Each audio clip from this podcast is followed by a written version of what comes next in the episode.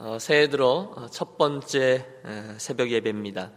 여러분 2016년 올 한 해에도 새벽을 깨우면서 주의 전을 오가는 분들에게 하나님의 말씀의 은혜가 또 기도의 은혜가 풍성히 임하시기를 주의 이름으로 축복합니다. 아멘.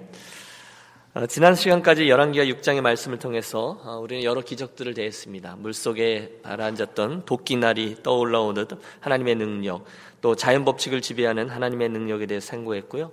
어, 그 다음에 기억나십니까? 도단성에 포기 이렇게 포위하러 왔던 엘리사를 잡으려고 왔던 그 아람 군대의 눈을 닫았다가 여시는 하나님의 능력에 대해서도 살펴보았습니다. 그 기적적인 스토리는 그 사마리아 성에 그들이 갇혔지만 사륙하지 아니하고 떡과 포도주로 아, 떡과 물로 선대하는 방법으로 원수를 물리친 그 하나님의 사람 엘리사의 이야기로 맞춰졌습니다. 그리고 성경은 그 아람 사람들이 이제는 더 이상 무서워서 이스라엘 땅에 들어오지 못하게 되었다. 이렇게 기록하고 있죠. 하지만 뜻밖에도 우리가 이제 7장을 되어 있는데요. 바로 그 6장 제일 후반부에 보면 그 아람의 군대가 다시금 이스라엘을 침공했다라고 되어 있습니다. 아마 어느 정도 시간이 흘렀던 것 같아요. 보통 사람은 놀라운 일을 경험하면 그 충격으로 인해서 영향을 받죠. 그런데 우리들이 시간이 좀 지나면 그 기억을 잊기도 하고 또는 기억을 하더라도 아마 어쩌다 보니까 그렇게 됐을 거야 라고 생각하곤 합니다. 그러니까 그때 충격을 받았던 아람 사람들이 시간이 좀 지나면서 충격에서 벗어난 거죠. 우리가 그때 뭔가 씌워서 집단 체면에 걸려서 사마리아 성에 들어갔던 것 같아. 별일 아니었어. 아, 그 이스라엘 놈들 참 미련해. 내가 이스라엘 놈들이었다면 그걸 그냥 놔두냐? 그 자리에서 다 전멸시키고 말았을 텐데 참 어리석다니까. 이렇게 다 잊어버린 거죠. 그리고 또다시 이스라엘을 쳐 들어온 것입니다. 자, 때는 어, 악했던 왕 아합, 그의 아들 여호람이 이스라엘의 왕 노릇을 하고 있을 때입니다. 지난 시간의 사건 이후에 이어지는 6장 24절을 보면 아람 왕 벤하닷이 엄청난 군대를 모아서 이스라엘 침공했고 수도였던 사마리아 성읍이 또다시 포위가 되는 거예요. 25절 그 결과 이스라엘이 처참한 형편에 처하게 되죠. 아람 사람이 사마리아를 애워싸므로 성중이 크게 줄여서 이제 먹을 게 없어진 거죠. 나귀 머리 하나에 은 80세겔이요. 비둘기 똥 4분의 1갑에 은 5세겔이라 하니. 여러분 이해가 되십니까? 처음에는 잘 버텼을 거예요. 하지만 제한된 물량이 동인하고 평범한 공급이 이루어지지 않자 극심한 성중 안에 경제적인 궁핍이 닥칩니다. 먹을 것을 구하지 못하게 된 거예요. 그 결과 나귀 머리 하나에 80세겔 보통 때는 여러분 낙이 머리는 고사하고 낙이 고기 자체를 먹지 않습니다. 낙이는 안 먹어요. 그런데 머리 하나가 80세겔, 또 비둘기 똥이라고 되어 있는데요. 4분의 1값이 은 5세겔인데 진짜 비둘기 똥이라기보다는 비슷하게 생긴 돌콩 같은 것이다. 이렇게 이야기합니다. 평상시에 먹도 않던 것들이 너무너무 비싼 양식이 떨어지니까 너무너무 비싸게 되어 버린 거죠. 그게 다가 아니에요. 하루는 사마리아 왕이 성 위에 있을 때 한 여인이 와서 외치죠. 나의 주 왕이여 도우소서. 그런데 본얘기를 보니까 왕의 스트레스가 최고조에 이르렀을 때인데요. 여러분 어떻게 할 수 있냐면 지금 저 밑에 백성이 왕이여 도와주소서라고 외치는데 왕이 되어서 한다는 소리가 뭔가 하면 27절 왕이 이르되 여호와께서 너를 돕지 아니하시면 내가 무엇으로 너를 도우랴 타작마당으로 말미암아 하겠는가 포도주 틀로 말미암아 하겠느냐 하니라. 여러분 이게 뭐냐면 왕이 피곤한 거예요. 스트레스가 여기까지 올라오는 거예요. 걱정이죠. 피해 의식이죠. 게다가 해결 방법은 없죠. 그러니까 누가 뭐라 그러는데 신경질적으로 반응하는 거예요. 야, 하나님이 돕지 않는데 내가 무슨 수로 너를 돕겠느냐. 양식 자체가 없는데 타작마당이 뭔 소용이 있으며 포도주가 없는데 포도주 틀이 뭔 소용이 있겠느냐. 그럼 맞죠. 하나님이 돕지 않으시는데 타작마당은 뭐에 쓰고 포도주 틀은 뭐에 쓰겠습니까? 이스라엘 상황이 최악입니다. 그런데 이 비극이 여기서 끝나지 않아요. 그 여인이 뭐라고 얘기는가 하면 28절을 보면 이 여인이 내게 이르기를 내 아들을 내어놓으라 우리가 오늘 먹고 내일은 내 아들을 먹자 하며 우리가 드디어 내 아들을 삶아 먹었더니 이튿날에 내가 그 여인에게 이르되 내 아들을 내놓으라 우리가 먹으리라 하나 그가 그의 아들을 숨겼나이다. 그런 비극적인 이야기죠. 먹을 게 없으니까 우리 번갈아 가면서 우리 아들을 삶아 먹자 약속한 후에 어제 우리 집 아이를 삶아 먹었는데 그 다음 날이 되어서 이제 네 차례라 했더니 A를 감추고 안 내놓는다라는 거예요. 그러니까 빨리 빼앗아서 잡아먹게 왕이여 좀 어떻게 해주십시오. 여러분 기가 막힌 일이죠. 왕이 거의 미쳐갑니다. 분노하고 절망하고 옷을 찢고 슬퍼합니다. 비명을 지르고 포기합니다. 하나님이 이거 뭐고 다 포기요. 필요 없다. 그리고 나서 6장 31절은 이렇게 돼 있습니다. 왕이 이르되 사바스의 아들 엘리사의 머리가 오늘날 그 몸에 붙어 있으면 하나님이 내게 벌 위에 벌을 내리실지로다 하니라. 일이 이 지경까지 된 건 디셉 사람 그 엘리사 그 놈 때문이다. 내가 그때 아람 군사들을 다 죽여버리자고 하지 않았느냐. 그런데 잘난 척하고 나주자에서 이런 후환을 만나다니 이 엘리사 이놈 내가 그냥 두지 않겠다. 여러분 이게 7장으로 넘어올 때의 컨텍스트입니다. 놀랍게도 바로 그런 최악의 상황에서 그런 곤고한 상황에서 우리 하나님은 또 한 번 은혜를 베풀어 주십니다. 할렐루야. 우리 어제도 이야기 나누었는데요. 부족했던 사람들 그러나 하나님의 은혜는 계속해서 이어집니다. 다른 도움이 아니라 가장 근원적인 도움 하나님의 말씀을 그들에게 부어 줍니다. 우리 오늘 우리 3장부터 3절부터 보았는데요. 7장 1절을 한번 봐 주십시오. 엘리사가 이르되 여호와의 말씀을 들을지어다 여호와께서 이르시되 내일 이맘때에 사마리아 성문에서 고운 밀가루 한 스아를 한 세겔로 매매하고 보리 두 스아를 한 세겔로 매매하리라 하셨느니라. 하나님의 말씀이 임했는데 하루 만에 모든 문제가 해결되어서 사마리아의 경제적인 여건이 옛날처럼 다시금 돌아갈 거라는 거예요. 모든 물가가 다시금 내려가고 원래 모습으로 되돌아가게 될 것이다. 라는 하나님의 말씀을 선포합니다. 그런데 여러분 놀라운 일은 그 하나님 말씀의 은혜가 임할 때에 거기에 문제가 있습니다. 여러분 성경을 보세요. 하나님의 말씀이 전해질 때, 하나님의 뜻이 이 땅에 펼쳐질 때 꼭 하나님의 말씀을 하나님의 말씀으로 받지 않고 자기 생각을 말하면 빈정되는 사람들이 있습니다. 여러분, 우리 유니온 교회 가족에게는 그런 분들이 한 분도 계시지 말아야 될 것입니다. 그날도 그랬어요. 2절을 보세요. 그때 왕이 그의 손을 의지하는 자 곧 한 장관이 하나님의 사람에게 대답하여 이르되 엘리사에게 말하는 거예요. 여호와께서 하늘에 창을 내신들 어찌 이런 일이 있으리요 하더라. 그래서 엘리사가 화가 나서 말하죠. 엘리사가 이르되 네가 내 눈으로 보리라 그러나 그것을 먹지는 못하리라. 여러분 이게 굉장히 중요합니다. 하나님의 말씀이 주어지고 있는데 거기다 토를 달고 그 말씀을 믿지 못하고 어찌 그런 일이 있으리요? 라고 토다는 사람. 여호와께서 하늘에 창을 내신들 아무리 그래도 어떻게 그 일이 일어나겠느냐? 라고 말하는 사람이 있다는 거예요. 왕의 신하 장관이었어요. 이름은 나오지 않아요. 왕의 신임을 받는 높은 고위층의 사람이겠죠. 학식이 뛰어났겠죠. 경험도 많았겠죠. 리더십도 있었겠죠. 하지만 소용없습니다. 그가 하나님의 말씀을 하나님의 말씀으로 받지 않을 때 하나님의 무서운 징계가 임합니다. 네가 그 일이 일어나는 것을 내 눈으로 보리라 그러나 그것을 먹지는 못하리라. 여러분 무시무시한 메시지죠. 여러분 성경에 보면 하나님의 말씀은 언제나 주 안에서 yes 예가 된다라고 하셨는데 바라기는 저와 여러분 우리 유년 가족들은 하나님의 말씀이 주어지면 언제나 이해하고 그 말씀을 그대로 받고 순종하는 믿음의 사람들이 되시기를 권합니다. 혹시 너무너무 믿기 어려운 말씀이에요. 그러면 어떻게 해야 될까요? 그때는 여러분 그냥 잠잠히 들으시고요. 혹시 믿어지지 않더라도 여러분 내 입술로 거기에 부정하게 반응하지 마시고요. 어린 아이처럼 그 귀신 들린 아이 아버지처럼 주여 나의 믿음 없음을 도와주소서라고 구하는 것이 옳습니다. 그때 하나님 말씀의 기적이 저와 여러분의 삶에 그대로 펼쳐질 줄로 믿습니다. 절대로 나도 책임지지 못할 말을 하지 마십시오.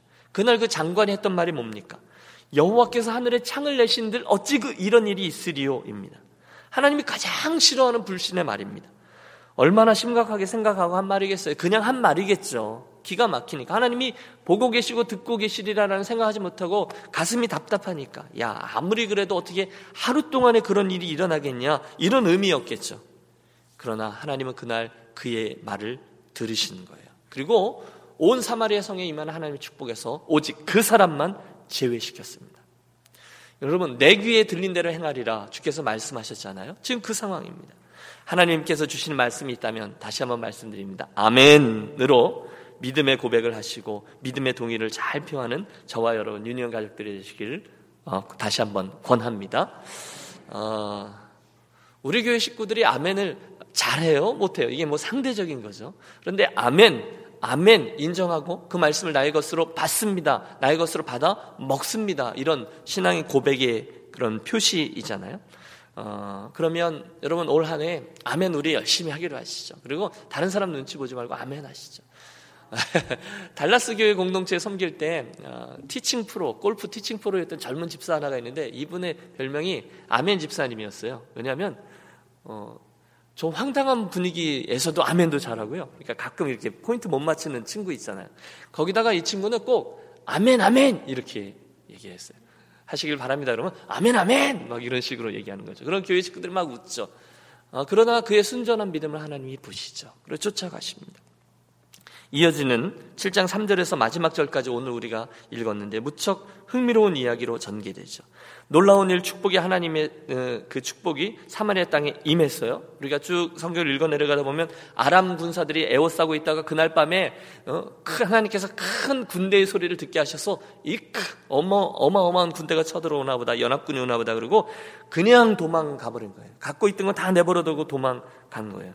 그래서 그곳에 아람 군대들이 가지고 왔던 식량이며 전리품들이 가득한데 그 순간에 그 축복을 가장 먼저 누리고 그 축복을 이스라엘 백성들에게 전달해 준 이들은 뜻밖에도 네 명의 문둥병자였다라는 겁니다. 여러분 3절 4절을 보십시오. 성문 어귀에 나병 환자 네 사람이 있더니 그 친구에게 서로 말하되 우리가 어찌 여기 앉아 죽기를 기다리랴? 만일 우리가 성읍으로 가자고 말한다면 성읍에는 굶주림이 있으니 우리가 거기 가서 죽을 것이요. 만일 우리가 여기서 머무르면 역시 우리가 죽을 것이라. 그런즉 우리가 가서 아람 군대에게 항복하자. 혹시나 그들이 살려, 우리를 살려주면 살 것이요. 우리를 죽이면 죽을 것이라. 하고 이해가 되죠. 건강한 사람들 사마리아 성 안에 있는 사람도 굶어 죽어가고 있는데 이 성 밖에 살고 있는 문둥병자인 우리들에게까지 돌아올 음식이 없다는 거예요. 이래도 죽고 저래도 죽을 거 아람 군대에게 가서 항복이라도 하자. 혹시 아냐 불쌍해서 먹을 거라도 던져줄지 이 분위기입니다. 이야기가 전개되죠. 자포자기의 심정으로 아람 사람의 진지로 나아가는데 어떻게 된 거죠? 하룻밤새 그곳에는 물건들만 잔뜩 남겨져 있을 뿐 사람은 하나도 남지 않습니다. 이 큰일 났다 도망가자 하나님의 기적이 일어난 겁니다. 엘리사의 말씀 그대로였어요. 그 네 명의 문둥병자 뭘 했을까요? 일단 음식으로 줄인 배부터 채웠겠죠. 혼비백산에서 도망친 아람의 진영이 얼마나 먹을 게 많이 있었는지요. 배불리 먹습니다. 그 다음에는요. 예, 값비싼 것들을 챙겼죠. 실제로 본문을 보면 이 사람들이 여기저기 다니면서 금이나 은들을 취해서 몰래 감추었다라고 되어 있습니다. 누구나 그럴 수 있어요. 그러나 거기까지입니다. 숨는 그들이 참 기특한 생각을 하는데 지금 성 안에 굶주림을 고생하고 있는 동족들 생각을 한 거예요. 그냥 놔두면 내 동족들이 다 굶어 죽을 텐데 이러면 우리가 안 되지 하고 얼른 성으로 향합니다. 그 기쁜 소식을 동족에게 알려줍니다. 그때 구절은 그때 그들의 고민을 이렇게 표현해 줍니다.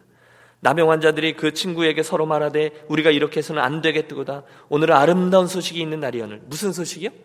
아름다운 소식이 있는 날이오늘 우리가 침묵하고 있도다. 만일 밝은 아침까지 기다리면 벌이 우리에게 미칠지니 이제 떠나 왕궁에 가서 알리자.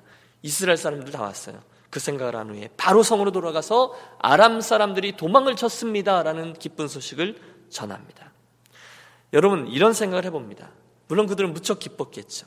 풍족한 음식들, 자기들끼리 차고 앉아서 몇 날 며칠을 입에서 쉰내가 나도록 그 음식을 먹으면서 누릴 수도 있었을 겁니다. 보석들도 챙기고 값비싼 물건들, 그 불을 두고두고 누릴 수도 있었을 거예요. 하지만 그들은 그 소식을 동족에게 전달합니다. 다시금 그 동족들이 사마리아 성에서 나와서 먹을 것을 먹고 전리품을 취함으로 생명이 이어지는 모습을 보며 그들은 기뻐했을 겁니다. 여보시오. 우리가 아람진에 들어가 보았더니 어떤 이유에서인든지 몽땅 다 물러가고 말았소. 이제 자유요, 해방이요. 나와서 그들의 진지에 있는 음식을 함께 먹고 나누기로 합시다. 할렐루야. 오늘의 이야기가 해피엔딩으로 끝납니다. 저는 이 스토리를 통해서 우리들이 듣고 깨달아야 될 영적인 세 가지 교훈을 붙잡고요. 그대로 기도하려고 해요. 첫째, 우리가 이 본 사건에서 얻는 영적인 교훈은 바로 그 절망적인 상황에 임하는 하나님의 은혜가 그날 다른 방법이 아니라 말씀을 통해서 임하였다라는 것을 기억하고 싶습니다. 여러분 아람이 또 쳐들어왔어요. 이번에는 사마리아 성을 완전히 에워싸고요. 물가가 치솟기 시작합니다. 굶어 죽는 집이 출현합니다. 오죽하면 아이를 잡아먹었겠어요. 게다가 왕의 리더십이 흔들리고 그 왕이 하나님을 향한 기대까지도 완전히 버렸습니다. 엘리사를 잡아 죽이려고까지 합니다. 최악이죠. 그런데 그 순간에 여러분 성경은 변함없이 이 상황을 뚫고 들어오는 하나님의 말씀이 다른 모든 상황들과 방법들을 무장해제시키고 있음을 봅니다. 내일 이맘때 사마리아 성문에서 고운 가루 한 사와 한 세겔이 하라고 보리 두 수와의 한 세겔을 하리라 하셨느니라. 끝. 그리고 당신은 과연 그 말씀대로 행하였습니다. 그리고 언제 그런 일이 있었냐는 듯이 모든 일은 상황 종료입니다. 사랑하는 여러분, 오늘도 2016년을 맞이하는 저와 여러분의 삶에서 많은 것들이 필요합니다. 여러분, 저희 집에도 아쉬운 게 너무너무 많아요. 저희 아버지를 위한 기도, 저희 아이들을 위한 기도, 저희들을 위한 기도, 교회를 위한 기도, 너무너무 많아요. 여러분은 어떠세요? 소유에 대한 기도, 또 상황에 대한 기도, 얼마나 많이 있습니까? 때때로는 이 모든 것들이 사마리아 성처럼 막혀 있는 것처럼 보여요. 어, 내가 이 난국을 어떻게 해게 타개해야 될까? 내가 어떻게 하면 해족속을 불러오고 어떻게 하면 애굽 사람들을 좀 불러와서 이 난국을 어떻게 풀어야 될지 이런 고민들이 필요합니다. 그러나 결국 진정한 도움은 성경을 보십시오. 진정한 도움은 언제나 이 상황을 뚫고 들어오는 변함없는 하나님의 말씀인 줄로 믿습니다. 로뎀나 마을에서 쓰러져 있던 그 엘리야 선자를 보십시오. 당신 그 엘리야를 어떻게 어떻게 먹이고 뭐 40주 40여를 기운을 잘해서 지나가게 하고 그러다 그 광야에서 어떻게 만나 주시죠? 큰 바람 소리, 천둥, 벼락, 지진 아니요 하나도 아니었어요. 제일 마지막에 세미한 음성 가운데 말씀으로 저를 만져 주셨죠. 여러분 목회를 하면서도 저는 결정적인 변화는 물론 하나님 점진적으로 사람을 변화시키지만 결정적인 사람의 변화는 말씀에서 오는 충격에서 일어나는 것을 봅니다. 아무리 이렇다 저렇다 해도 말씀이 사람을 변화시키더라고요. 여러분 설교자가 저의 뭐 하는 그것을 강조하기 위함이 아닙니다. 정말입니다. 어느 한순간에 말씀과 그 사람의 인격이 만났을 때 그 사람이 변화되더라고요. 그러면 오늘 저와 여러분의 삶에 있어서 가장 중요한 건 뭐죠? 내 삶에 오늘 현장의 말씀이 있는가 없는가입니다. 새해에는 저도 여러분도 어떤 형편에 처해도 오늘 이곳에 임하는 여호와의 말씀, 오늘 내 심령에 주신 여호와의 말씀, 오늘 내가 순종할 말씀, 그것을 붙들고 그것을 사모하며 나아가는 저와 여러분이 되시기를 권합니다. 여러분, 매번 예배 때마다 말씀을 사모하십시오. 매일 아침마다 말씀을 사모하십시오. 미리 알려달라고 하지 마세요. 하나님은 그렇게 하잖아요. 여러분, 그 점쟁에게 찾아가는 그리스도인들이 그렇게 많다면서요. 여러분, 하나님은 그렇게 일하지 않습니다. 대신 하나님은 다 선하게 인도하실 거야 라는 믿음, 믿음 안에서 매일매일 그날 순종할 말씀을 통해 우리 삶을 이끌어 가시죠. 내일 이맘때에 그 하루치의 말씀을 사모하며 살아가는 저와 여러분이 되시기를 축복합니다. 두 번째 우리가 얻는 교훈은 타산지석입니다. 그 하나님의 말씀이 임하는데 그 하나님의 말씀을 의심하고 빈정대던 사람이 있었습니다. 이러고 있었던 사람이 있습니다. 여러분 몇 년을 만난 성도이지만 처음부터 끝까지 이러고 있는 분도 계세요. 정말 그렇습니다. 그런데 그 태도를 빨리 내려놓아야 돼요. 그 군대 장관을 보세요. 여호와께서 하늘에 창을 내신들 어찌 이런 일이 있으리요? 내가 이 일이 이루어지는 것을 내 눈으로 보지만 그 양식은 먹지 못하리라. 어떤 일이 일어났습니까? 그 다음 날 하나님은 하늘의 창을 내셨습니다. 그리고 사마리아 성의 고운 가루 한 사가 한 세겔이 되고 보리 두 수아가 한 세겔로 자리를 잡아요. 모든 백성들이 기뻐합니다. 아니 심지어 문둥병자들도 그 기쁨에 그 구원의 기쁨에 참여합니다. 배부름을 누립니다. 자유를 찾습니다. 즉 한 사람 그 말씀을 믿지 않고 빈정댔던 그 장관만이 그 축복에 참여하지 못하고 백성들의 발에 밟혀 비참한 죽음을 맞이합니다. 무엇 때문이죠? 그 말씀을 그 사람이 믿지 않았기 때문에 그 은혜에서 제외되었기 때문입니다. 여러분, 이 아침에 이 말씀을 그대로 적용하십시오. 이제는 말씀이 주어지면 그대로 듣고 그대로 믿으리라. 말씀이 주어질 때 의심이 생기거나 믿음의 분량이 작다면 주여 나의 믿음 없음을 도와주소서라고 기도할지언정 내가 믿지 않고 하나님이 아무리 해봤자 되겠느냐라고 얘기하는 그런 사람 되지 않기를 바랍니다. 여러분 저는 지금껏 목사로 살다 오면서 하나님의 말씀을 우습게 여기고 내 생각과 내 주장을 섞고 하나님을 코치하는 분들의 인생이 형통하게 되는 것을 한 번도 본 적이 없어요. 하나님의 말씀을 우습게 여기는 사람이 잘 되는 법을 본 적이 없어요.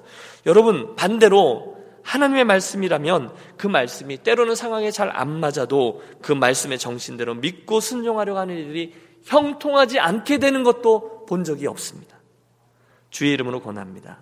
여러분 언제나 하나님의 말씀에는 예하는 그래서 그 예가 내 삶에 이루어지는 것을 목도하는 2016년이 되시기를 권합니다. 마지막으로 우리가 얻는 영적인 교훈은 네 명의 영웅이죠. 문둥병자들에게서 찾습니다. 그들이 그날 무슨 일을 했습니까?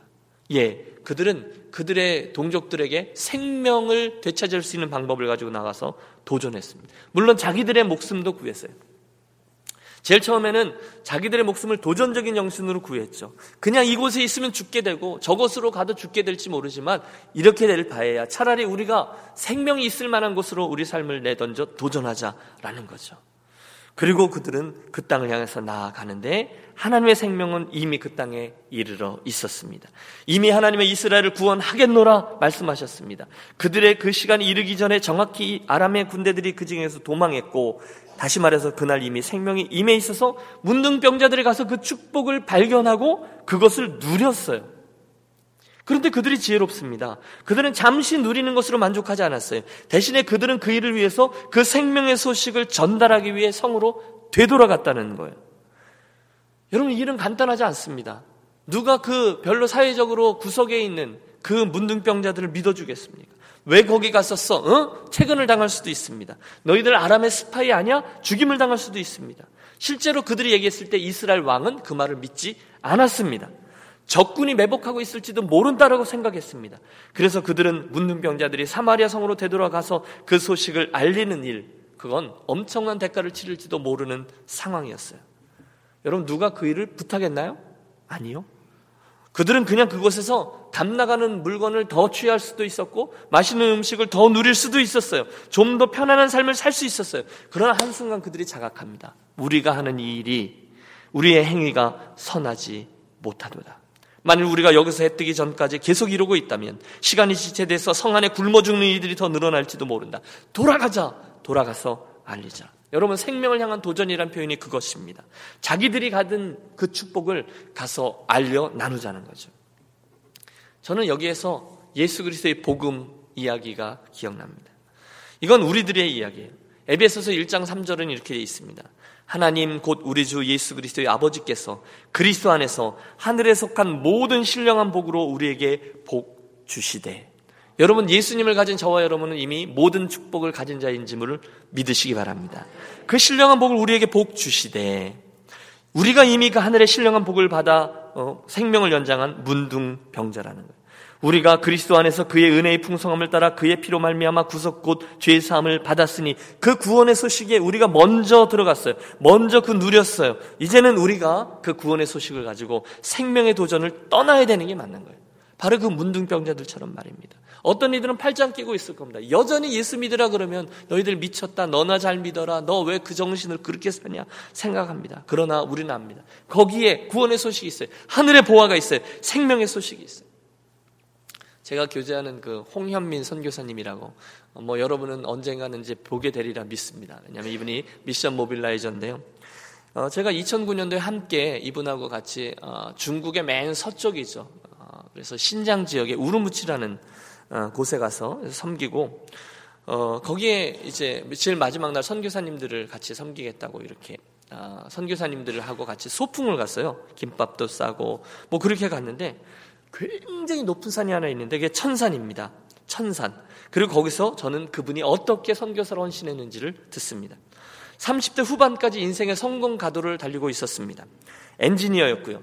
미국에 유학을 왔고요. 그리고 캐나다에 이민을 갔고요. 좋은 직장을 얻었고요. 뛰어난 능력으로 그 캐나디안 그 회사에서 부사장으로 임명을 받습니다. 집도 사고요. 바야흐로 캐나디안 드림이 펼쳐지는 순간에 하나님은 그에게 단기 선교 여정 중에 바로 그 신장 지역에 있는 천산을 맞닥뜨리게 한 거예요. 그러니까 이런 거죠.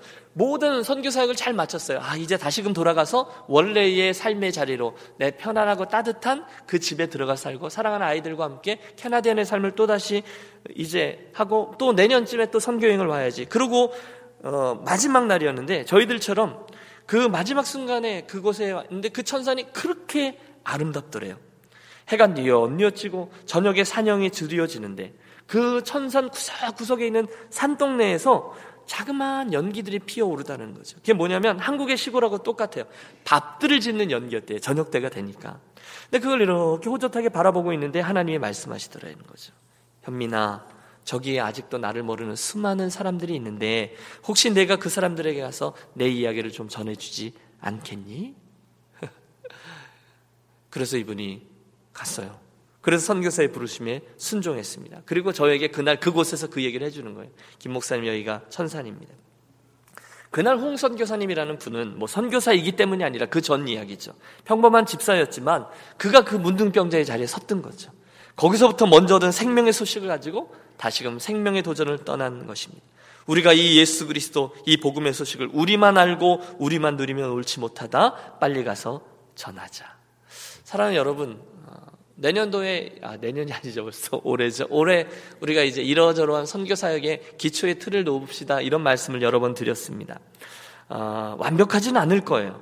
하지만 우리들이 그 틀이 필요하잖아요. 1년 선교하고 말 거면 한 번 확 하면 되지만 우리가 이거 예수님 오실 때까지 우리 교회가 끊임없이 감당해야 되는 일이잖아요. 정책도 필요하고 지혜도 필요하고 그 기쁜 소식을 알지 못하는 이들을 위해서 마땅히 감당해야 될 일들 어떻게 해서든지 그 소식을 전달하는 일을 위해서 함께 동역하는 것 이게 우리들의 소원이자 꿈인 것이죠. 너무 오늘 설교가 길었는데요. 세 가지를 말씀드렸습니다. 첫째, 주여 새해에는 제 삶에 매일매일 현재형의 말씀의 축복을 주옵소서. 제가 말씀과 함께 살고 그 말씀으로 살고 그 말씀이 현실이 되어지는 삶을 살기 원합니다. 이 상황을 뚫고 들어오는 말씀을 올 한해 끊이지 않고 내 삶에 허락해 주옵소서 기도하겠습니다. 주여, 새해에는 같은 말씀이 주어질 때이 말씀의 축복에서 제외되는 자 되지 않게 하여 주옵소서. 그 군, 그 장관을 기억하십시오. 의심과 불평이 아니라 순전한 믿음을 주옵소서. 설교를 들을 때, 묵상할 때 그 말씀이 그대로 저희 것이 되게 주옵소서. 마지막으로 이 네 명의 나병 환자들에게 배우듯이 그 복된 소식을 나만 지니고 누리지 아니하고 이 복된 소식을 전달하는 인생과 교회만 되게 하여 주옵소서. 우리에게 기도하며 이 아침 기도의 시름을 감당하겠습니다. 제가 먼저 기도하죠.